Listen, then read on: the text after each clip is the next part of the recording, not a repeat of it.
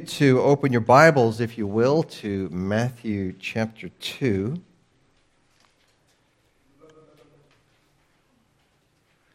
Passage that we have before us this morning is one of the more familiar stories that I'm sure that you all know uh, because it comes up during every Christmas season. Uh, it'd be nice if it was Christmas. But uh, nevertheless, I would like to read from verse 1 in the account of the wise men coming to seek the one who has been born the King of the Jews. Matthew 2 1 says, Now after Jesus was born in Bethlehem of Judea in the days of Herod the king, behold, wise men from the east came to Jerusalem, saying, Where is he who has been born King of the Jews? For we have seen his star in the east and have come to worship him. When Herod the king heard this, he was troubled, and all Jerusalem with him. And when he had gathered all the chief priests and scribes of the people together, he inquired of them whether Christ was to be born. So they said to him, In Bethlehem of Judea, for thus it is written by the prophet, But you, Bethlehem, in the land of Judah, and not the least among the rulers of Judah, for out of you shall come a ruler who will shepherd my people Israel. Then Herod, when he had secretly called the wise men, determined from them what time the star appeared. And he sent them to Bethlehem and said, Go and search carefully for the young child, and when you have found him, bring back word to me that I may come and worship him also. When they heard the king, they departed. And behold, the star which they had seen in the east went before them, till it came and stood over where the young child was. When they saw the star, they rejoiced with exceedingly great joy. And when they had come into the house, they saw the young child with Mary his mother, and fell down and worshipped him. And when they had opened their treasures, they presented gifts to him gold, frankincense, and myrrh. Then, being divinely warned in a dream that they should not return to Herod, they departed for their own country another way. Really appreciated Justin's testimony that he gave, I think it was about two months ago. I thought I knew his testimony already, but then he brought in so many other aspects that I was not fully aware of. I was particularly interested in the fact that Justin was previously brought up in a strict Catholic home, and yet his Catholic beliefs provided the framework for him to understand some of the basic Christian doctrines. Uh, now, of course, a Catholic salvation is ultimately a work salvation, and yet there is some truth in their doctrines. Uh, there's truth about man and sin and God and Jesus' sacrifice and many other things. I mean, there's no question, of course, uh, that they are theologically flawed, and yet the experiences of someone like Justin growing up with that religion is an illustration of the principle that we considered together last time.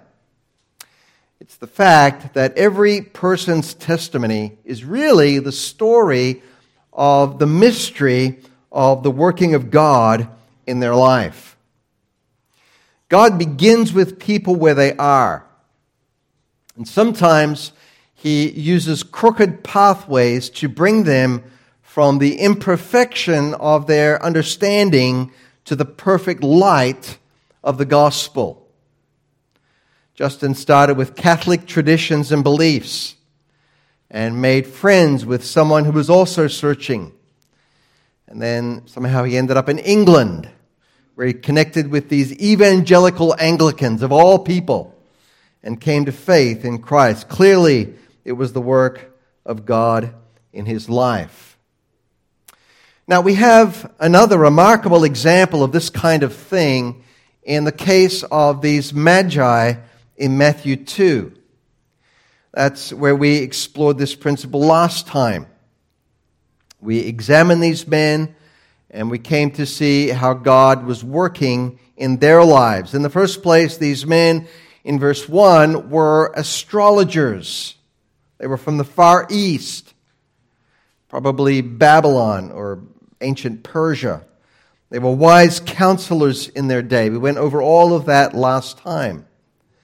But these were also men who studied the stars. Uh, it was a very primitive kind of astronomy, really more like our astrology, because the people of their day presumed that you could predict the future by looking at the stars, something that astrologers do today. And yet, God used that background, and in that context, He showed them something that was unique out there in the heavens. It was a star that they'd never seen before, and clearly a revelation from God. It was put out there to grab their attention, and it tapped into something that they had heard or read in their background that told them of the coming of the King of the Jews. Now, last time we looked at the possibilities for how they might have received that information. It might have been uh, additional divine revelation in a dream. God works through dreams in these infancy narratives. It may have been that God sent them an angelic messenger, as he did for Mary and Joseph. Or it may have been that they had an encounter with the scriptures due to the fact that the Jews had been exiled in Babylon so many hundreds of years earlier. But whatever it was, it was in addition to that heavenly body hanging out there, the one that originally got their attention, and it led to them traveling east into the land of Israel. Now, isn't it interesting that once they arrived in Jerusalem, God did not lead them straight to Bethlehem by that star. They only got so far. And at that point, they needed some help. So, what we have in this story, I think, is a wonderful illustration of some of the ways in which God leads people to the true facts of the gospel or the facts about the Messiah. What got them started was the star. What communicated to them the significance of that star, we don't exactly know, but it's another means. And it led them to the belief that the King of the Jews had been born. And this star was indicating that. Well, now they arrive in the one place where the information for the precise geographical location of the Messiah's birth would be available. And as they inquire, and the answer is given then, we have this further example of how God makes known the facts of the gospel to people. So I want to preach to you this morning on God making known the facts of his Messiah or the divinely led journey of the wise men to the gospel. Because, remember, the Messiah himself is the gospel or the good news. So, this is sort of part two to the last message we had in Matthew. Look at verses 1 and 2 again. In the first place, I want you to notice how the sentence is structured. It says, Now, after Jesus was born in Bethlehem of Judea, in the days of Herod the king, behold, wise men from the east came to Jerusalem, saying, Where is he who has been born king of the Jews. Now think about that. Notice that they assume that someone in that city will make known to them the location of the Messiah's birth. I mean, they come asking the question, assuming that someone will have the answer for them. So, what does that imply for us? It implies that God very often does work through other people. I mean, that's what they were asking for someone who knows the answer. In fact, this is really the primary thing the Holy Spirit has chosen to tell us about these magi.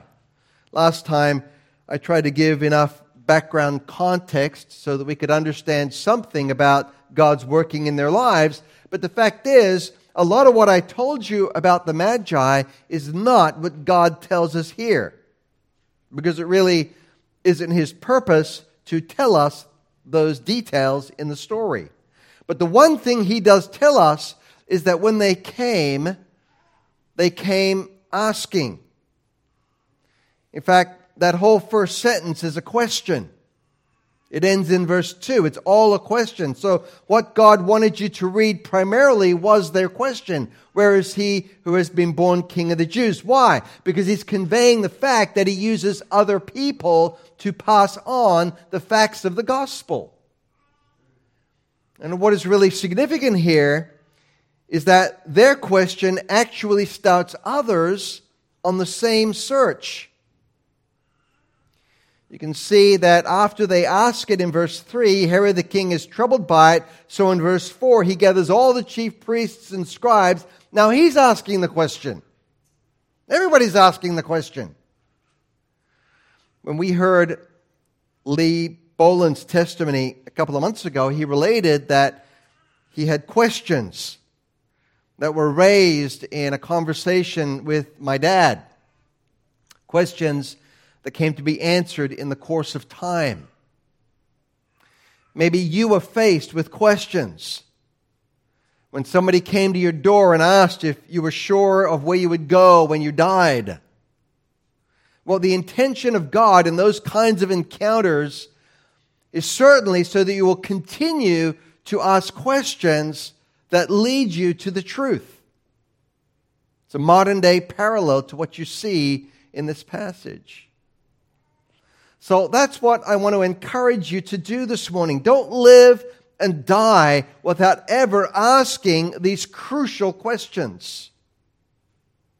Your life is pointless. It will prove to be futile if you don't get serious in your search for answers to questions about this individual. Where can you find him? What has God revealed about what he does for people like us? Who is he really? Why was he born? Why did he die? If you've never really gone over these questions in your mind, then take this application for what it is. And if there's nothing else that comes out of this service for you, then walk away at least asking the same question that these magi asked Where is he?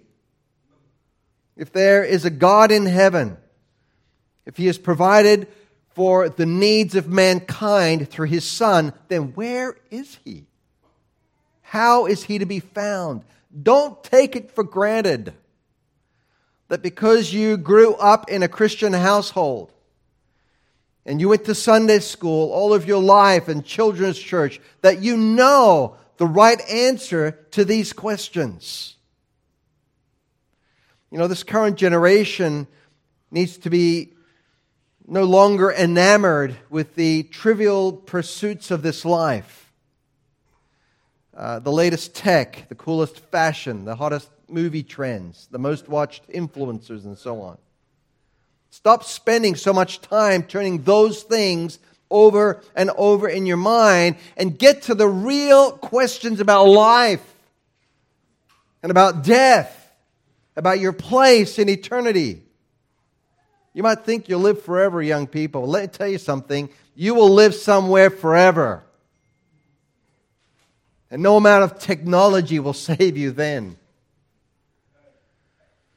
Now, God leads to the answers in many strange ways. He may use Catholicism to get you started, like Justin. He may use a cult like the Mormons to get you further down the road but he will also use the right kind of knowledgeable people. I mean, these men assume that of all people, the Jews themselves in their capital city, well, they have to know the answers. And then Herod assumes, look at verse 4 again, that of all the people in his city, who should really know the answers? Well, this illustrates a second point about how God makes known the facts of the gospel. He sometimes does it through ordinary people, just asking questions of ordinary people. But you would assume, like Herod did, that God would primarily use religious leaders. You see that in verse 4? He gathers all the chief priests and scribes of the people together because these were the people who were professionally trained. So, in Herod's opinion, at least, they were the most likely to have these facts on hand. The priests, of course, served in the temple, which Herod himself was building for political purposes.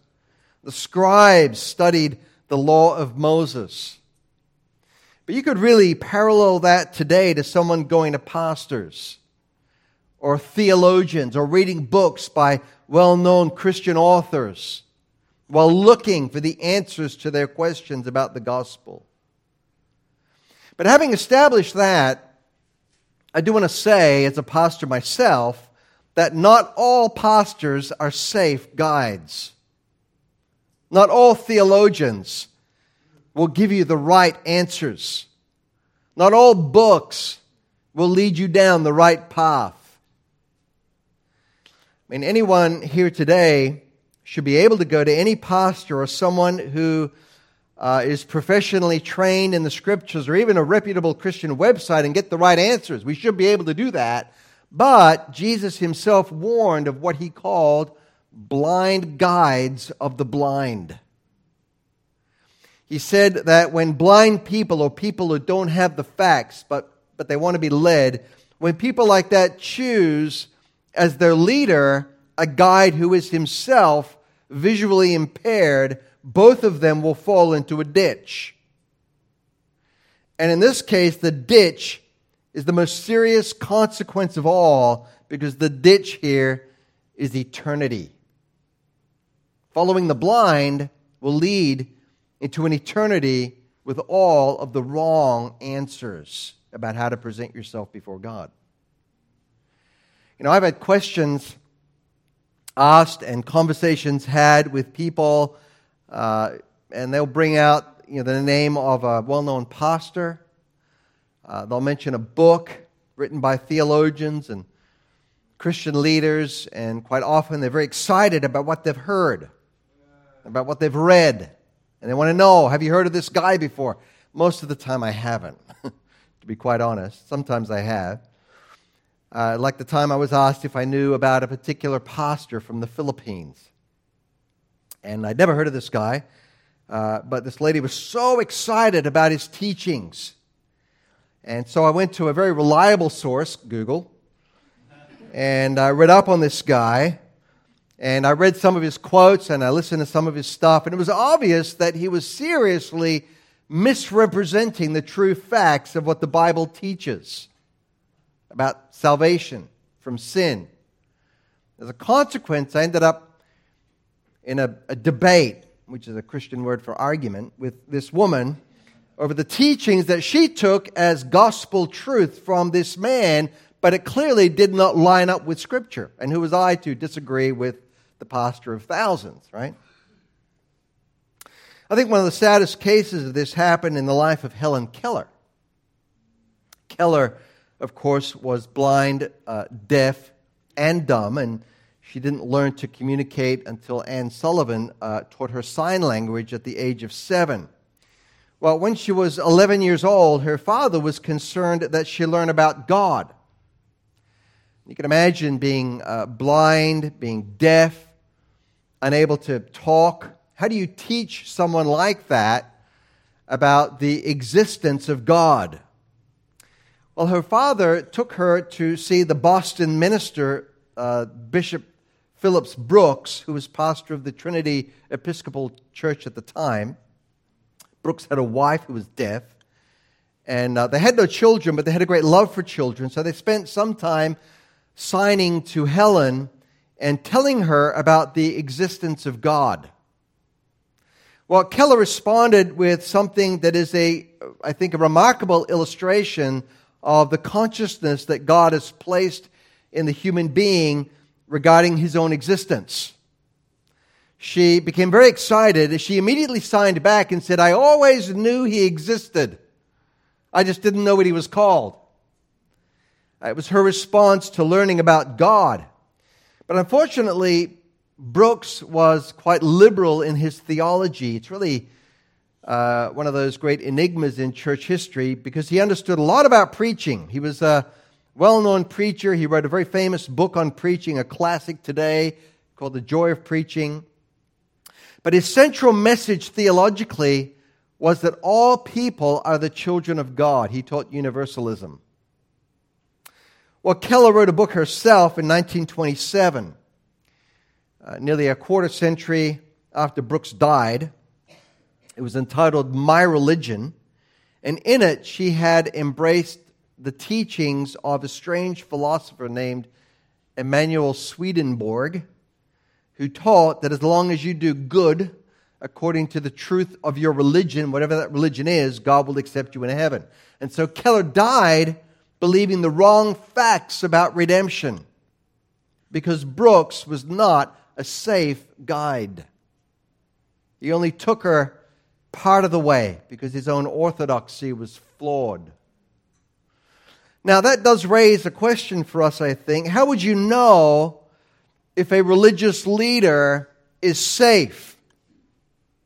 I mean, we're talking about your soul here, we're talking about eternity here.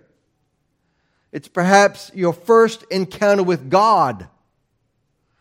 So when you go looking for the facts, how would you know if the religious authority you're asking is safe?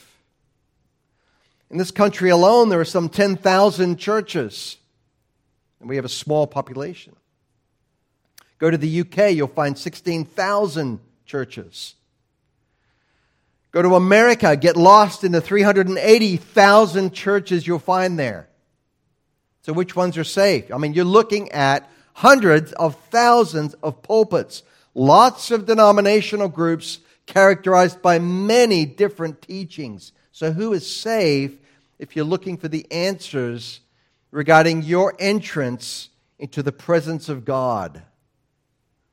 I mean, there are nearly limitless possibilities out there and that brings me to the final way the passage illustrates how God brings people to the facts about the Messiah and their salvation through him.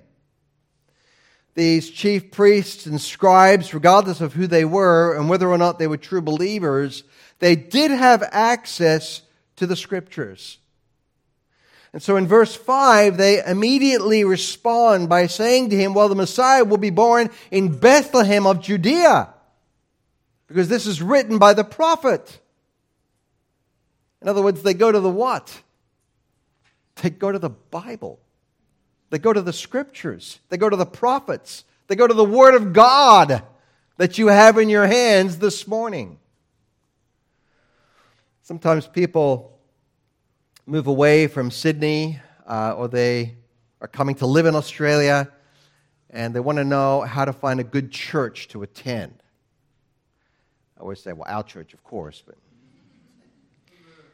but they can't do that, you know, what's a safe place to go? Who, to whom can I entrust myself and my family? And the first thing I always say to them is this when you look for a church, look, look at what they do with the Bible. Are they carrying a Bible? Are they opening a Bible, or at least a Bible app? during the service. In other words, is, the Bible important to those people? You always want to find a place where people open their Bibles, and when the preacher opens the Bible, he reads from it and he sticks to it. He takes people through a passage in the Bible, he explains what it says. He justifies these explanations by turning to other passages of Scripture. In other words, everything is really centered on that Bible. Now, someone says, yes, but isn't that, isn't that worshiping the Bible? I mean, aren't you bibliolaters? Well, that is a valid question. Because uh, as Christians, you know, we certainly do elevate this book above everything else that people will ever read. So, why is that? Well, I want to show you that by having you turn to Peter's second letter and asking Josh if you put the blind down, please. I'm getting blinded up here, getting extra spotlight. Glenn, it's your car. Sorry, brother. All right, Second Peter. This passage really is one of two critical passages in the New Testament that every Christian should know how to find and explain. In 2 Peter 1 20 and 21, we are told why we should give so much significance to the Bible. Why do we keep quoting the Bible? Why do we keep explaining the Bible? Well, here is the answer, verse 20. Knowing this first, so first of all, that no prophecy of Scripture is of any private interpretation. So there's no statement of Scripture that is the result of a writer's own personal viewpoint. In other words, it's not that Moses had a view of God and he wrote about his view, but you know, you really want Jesus' view of God. That's really the important thing. You know, go, go with Jesus, don't go with Moses. Okay. And then you got the apostles, right? And people say, well, Paul had his views, Peter had his views. There's some contradictions between the two, but you know, they're both followers of Jesus. No, that is a total misrepresentation of what the Bible itself says. It says that nothing found in Scripture comes from people's own interpretation, meaning their own viewpoint. It's not how Scripture came about. Verse 21 this is how Scripture originated, for prophecy never came by the will of man. Notice that universal negative. It never came in that way. Categorically denying that. But holy men of God spoke as they were moved by the Holy Spirit. So, how did the scriptures come into being? Men wrote them, yes, but they were moved by the Holy Spirit, so their source was God Himself. They spoke from God. The other passage, of course, that every believer needs to know is 2 Timothy what? 2 Timothy 3:16. And that just fills in the information that all of scripture is actually breathed out by God, inspired by God himself. So he is the original source of it, and therefore it goes on to say it's profitable for our lives. Now, I want to take you back to Matthew and look at what Matthew is doing here. Going to go a little deeper with this. Here's a man who put a book in the Bible. And somebody says, well, yes, that's his view of God. No, because nothing in the scripture is of anybody's private interpretation. None of them simply wrote from their own will. What they wrote was from God. And in this first gospel, notice what the Holy Spirit did through Matthew. Look again at verse 5 in the last line. For thus it is written by the prophet. Look at verse 15. Uh, that it might be fulfilled, which was spoken by the Lord through the prophet. Look at verse 17. Then was fulfilled what was spoken by Jeremiah the prophet. Look at verse 23. When the Lord uh, took up his uh, residence in Nazareth, that it might be fulfilled which was spoken by the prophets. What does the Holy Spirit keep doing in this chapter? He keeps referring the reader back to other scriptures.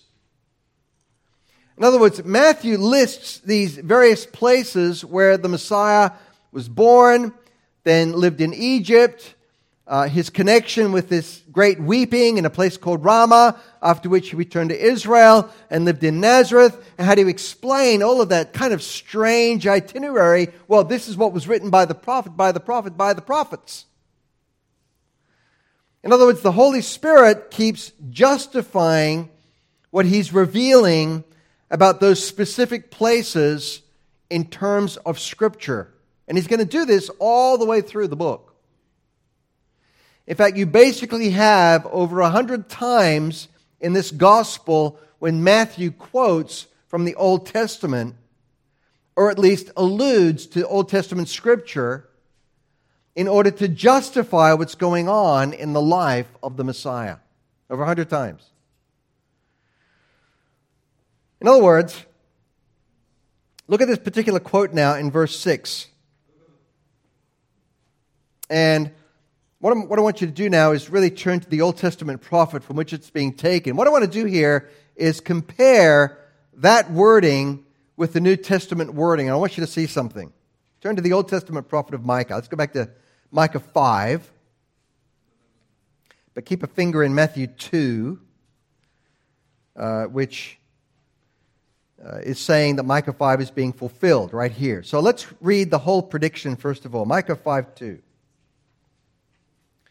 But you, Bethlehem Ephratah, that's a word that means fruitful. You, Bethlehem, a fruitful little village, all right, though you were little among the thousands of Judah, yet out of you shall come forth to me the one to be ruler in Israel, whose goings forth are from of old, from everlasting. Now, when you compare that wording with Matthew, it becomes obvious that they're not identical. Okay? For example, let's look at it. The first line, Micah 5 2, but you, Bethlehem Ephrathah. Matthew 2 6 says, but you, Bethlehem, in the land of Judah. And Micah says Ephrathah. Matthew entirely omits that. He says land of Judah. Okay? Second line, Matthew says, are not the least among the rulers of Judah. Micah says, though you are little among the thousands of Judah. And then the third line in Micah says, Yet out of you shall come forth to me the one to be ruler in Israel. Matthew says, For out of you shall come a ruler. And the last line says, Who will shepherd my people Israel, which is probably taken from verse 4 in Micah 5. He shall stand and feed his flock. Now, I did that little comparison exercise with you because I want to make this point. A moment ago, I said that you can trust a spiritual leader, a pastor, theologian, professor, a book they wrote, if they point you to the scriptures. All right, we just went to the Bible and we saw that Matthew is pointing to the scriptures. You see that? He's quoting the Bible. But when I go back and look at what he's quoting, they're not exactly the same. So, what's up with that? I mean, is Matthew himself even a reliable source? You see what I'm asking? You know, this probably has never occurred to you before. But this really is one of the reasons why some people totally dismiss Matthew as a credible source of information. I mean, if the guy keeps pointing to the prophets, but then he doesn't even quote them properly, how can you really trust what he's quoting? I want to give you two possibilities to explain this alleged problem. Number one, going back to what 2 Peter 1 says, because the whole Bible actually has its source not in human writers, but is breathed out by the Holy Spirit. Sometimes in your New Testament, the Holy Spirit will breathe out scripture that quotes other scripture, but he only extracts from that scripture that point that needs to be made in that New Testament passage. In fact, he may dismiss some of the quote because it's not needed in that particular context. But that's okay because it's all God breathed anyway. He might also quote the scripture in such a way that he's only giving you the meaning and intention of the original words rather than giving you a direct word for word quote. So, although you don't have the exact original wording, you do have the teaching that was intended by the Holy Spirit when He gave those words. Now, before you say He can't do that, let me tell you, you do it all the time. Uh, for example, I might say to my son, Aiden, go tell Livy she needs to pick up her clothes from the floor. She needs to put away her stuff. She needs to vacuum the room. All right, Aiden is probably not going to quote verbatim to Livy. But he might say, hey, dad said clean up your room. All right? Well, I never said that. I said pick up your clothes, put away your stuff, vacuum the floor. Do I now punish Aiden for giving a wrong representation of what I said? Of course not.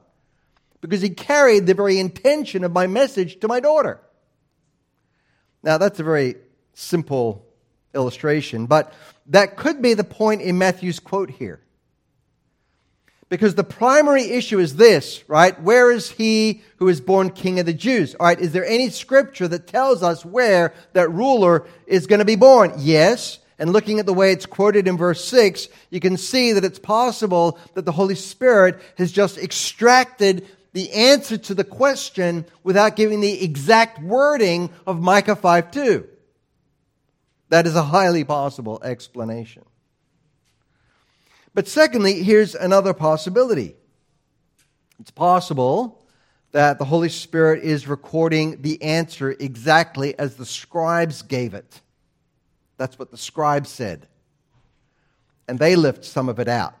But in either case, it is a reliable source of the information that we find in Micah 5 2. I don't think we, we need to doubt that. So let's go through this prophecy then and see what it says very quickly.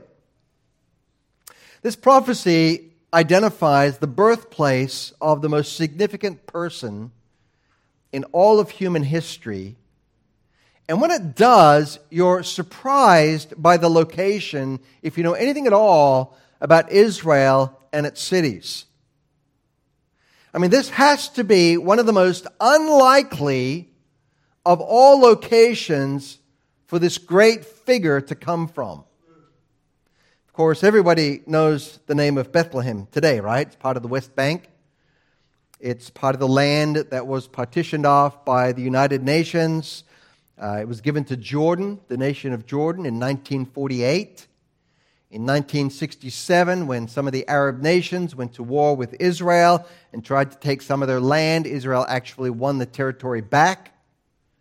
But in 1995, they gave the authority of the city to the newly formed Palestinian National Authority as part of a peace agreement involving the West Bank and the Gaza Strip. And so uh, Muslim Arabs primarily occupy it today.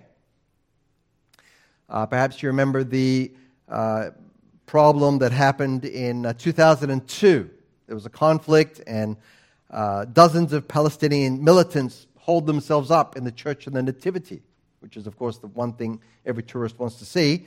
And Israeli soldiers from the IDF blockaded the whole thing. And dozens of people died in the gunfighting. Went on for weeks. Um, finally, they reached an agreement, and uh, they agreed to exile the militants rather than have them executed. So we all know about Bethlehem, and it's quite a hot spot to this very day. But I want to tell you that in Old Testament days, hardly anyone knew anything about Bethlehem. In fact, it was so small, it wasn't even recorded in passages like Joshua 15 or Nehemiah 11, which recounts the families in Israel and all of their hereditary dwellings. Bethlehem is nowhere to be found in these lists because it was one of the least among all the clans and the places of Israel. That's what Micah 5 was saying. However, in spite of the unlikeliness of this place being the birthplace of the Messiah, because of the prophecy in Micah 5:2, by the first century, it had become well known, which is why these Jewish scholars knew that Bethlehem was destined to be the birthplace of their future king. Now, if you go back to that prophecy, then what I'm interested in is pointing out to you two things. The first is the purpose for which that prophecy said that the king would come. All right, let's look at it. Verse 2 again. But you, Bethlehem, Ephrathah, though you are little among the thousands of Judah, I mean, you're not even included in the list, right? Joshua 15, Nehemiah 11, and so on. You don't even get the cut for that. Yet, contrary to all your expectations, out of you shall come forth, now look at this phrase, to me. Meaning, on my behalf, or from me, that's God speaking, out of you, Bethlehem, shall come forth on my behalf the one to be the ruler in Israel. That prophecy specifies the purpose for the coming of the Messiah in Bethlehem. It was so that he would be a ruler on God's behalf. In other words, his would not be a self serving reign, as has been the case with nearly every king or queen in history. No, this one would be there as a representative of the Lord God of heaven and earth. We rejoice in the birth of a Savior. God the Father rejoices in the birth of his ruler. The second thing I want you to notice is in the last two lines of verse 2. These lines are not found in Matthew's quote, which we already noted. But at the end of that prophecy in verse 2, he writes, Whose goings forth are from of old or long ago. Now, think for a moment, that doesn't make any medical sense because the gestation period for a human child is normally nine months. Okay? But in this case, he's from everlasting. His goings forth are from of old, from everlasting. Now, did anyone in that day have spiritual eyes to see who that has to be referring to? I mean, if you're, if you're talking about someone who stretches back in his existence to eternity past, I'm telling you, this is no ordinary man. His goings forth is a reference to his activities. From old is a phrase that refers to ancient times, and it's qualified beyond any misunderstanding when you have the addition of the phrase, which literally says, from the days of eternity. Psalm 45 makes the same point when the author writes in verse 6 Your throne, O God, is forever and ever. Well, that sounds a lot like eternity to me. A scepter of righteousness is the scepter of your kingdom. You love righteousness and hate wickedness. Therefore, now listen to this God, your God, has anointed you. Did you catch that? Let me point it out to you. It's, it's your throne, O God. Therefore, your God has anointed you. He's clearly speaking of two persons, both of whom are referred to as God. Isn't that cool? It's exactly why this is quoted in Hebrews 1, where the writer is comparing the glory of God's Son with the glory of angelic beings, and he asks, Well, to which of the angels did God ever say, Your throne, O God, is forever and ever? To which of the angels did God refer to as himself, yet he's clearly referring to another person? Did any Jew in the first century, when Jesus was born, have eyes to see the true identity of the Messiah when he came? Did they realize, did they understand that his goings forth would have been from old, even from the days of eternity? In other words, did any Jew figure out that he would be the eternal God himself? We often quote Isaiah 9 6 at Christmas time. Say it with me. You know the verse, right? How does it go? Unto us a child is born, unto us a son is given, and the government will be upon his shoulder, and his name shall be called Wonderful, Counselor, the Mighty God. Listen to that again. A child is born, dot, dot, dot, the Mighty God. Micah 5:2 clearly is teaching the pre-existence of the Messiah who was born in Bethlehem. We began this message with the question, how would you know when God reveals the true facts of the good news that He has for people? How would you know? That's what people want to know today. How, how are you going to know this? All right, you say, well, I might do what the Magi did. I might just ask other people. I'll check in with them. Well, that's a good place to start. Someone else says yes, and I suggest that you ask religious people. Get, uh, you know, ask the professionals, people who've studied those answers.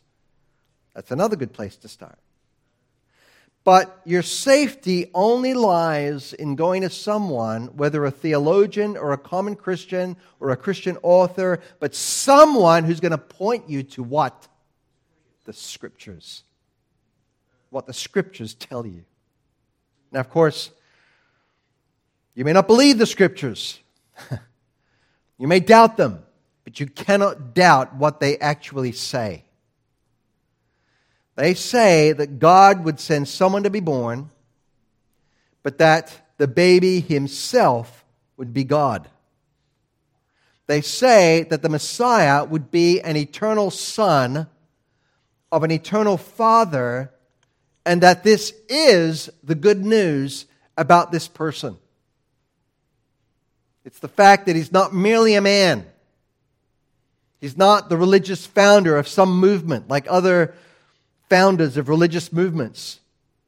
It's the fact that he himself is the God of heaven from all eternity, who will have a future eternal throne. He is the King of the Jews. He is a ruler on God the Father's behalf among all the nations. This is the answer from Scripture.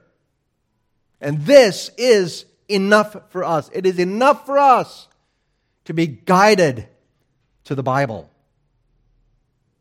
My friend, do you own a Bible? Do you read the Bible? Most important thing you could determine to do this morning would be to give the rest of your life to an earnest search in finding out who God is and how he saves sinful mankind, including yourself. The answers are in the Bible. Go and investigate what it says. And God Himself promises that if you'll do this with an honest, open heart, He will convince you. He promises that you will know whether the teaching of the Scripture is true. One of the carols that we sing at Christmas is uh, the one, O little, o little Town of Bethlehem. You know that one? It's authored by none other than the man who took Helen Keller on her spiritual journey, Phillips Brooks. But I think you'll find that Brooks wrote better than he believed. Because what he wrote here is based on Scripture's teaching. And I want to read to you the last stanza.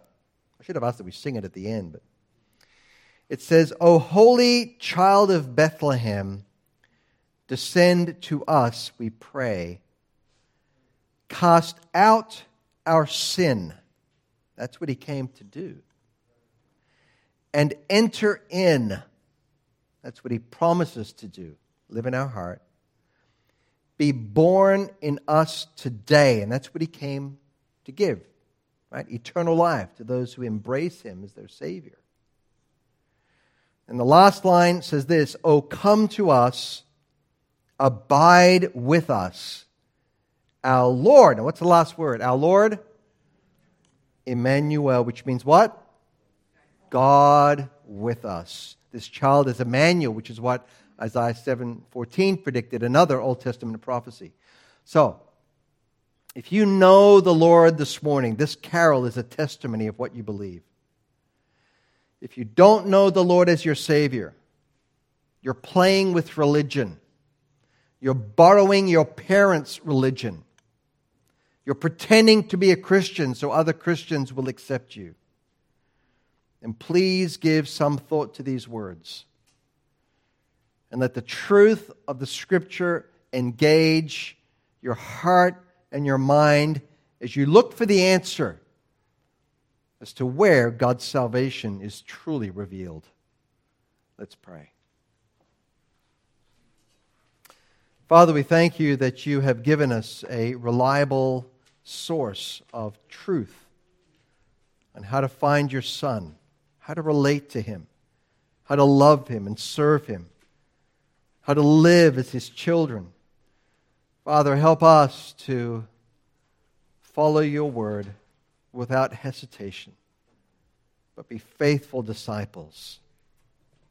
And we love you for sending your Son. What a blessed thing it is. And we pray if there's anyone here who does not know you, that they would embrace him as their Savior even today. In Jesus' name.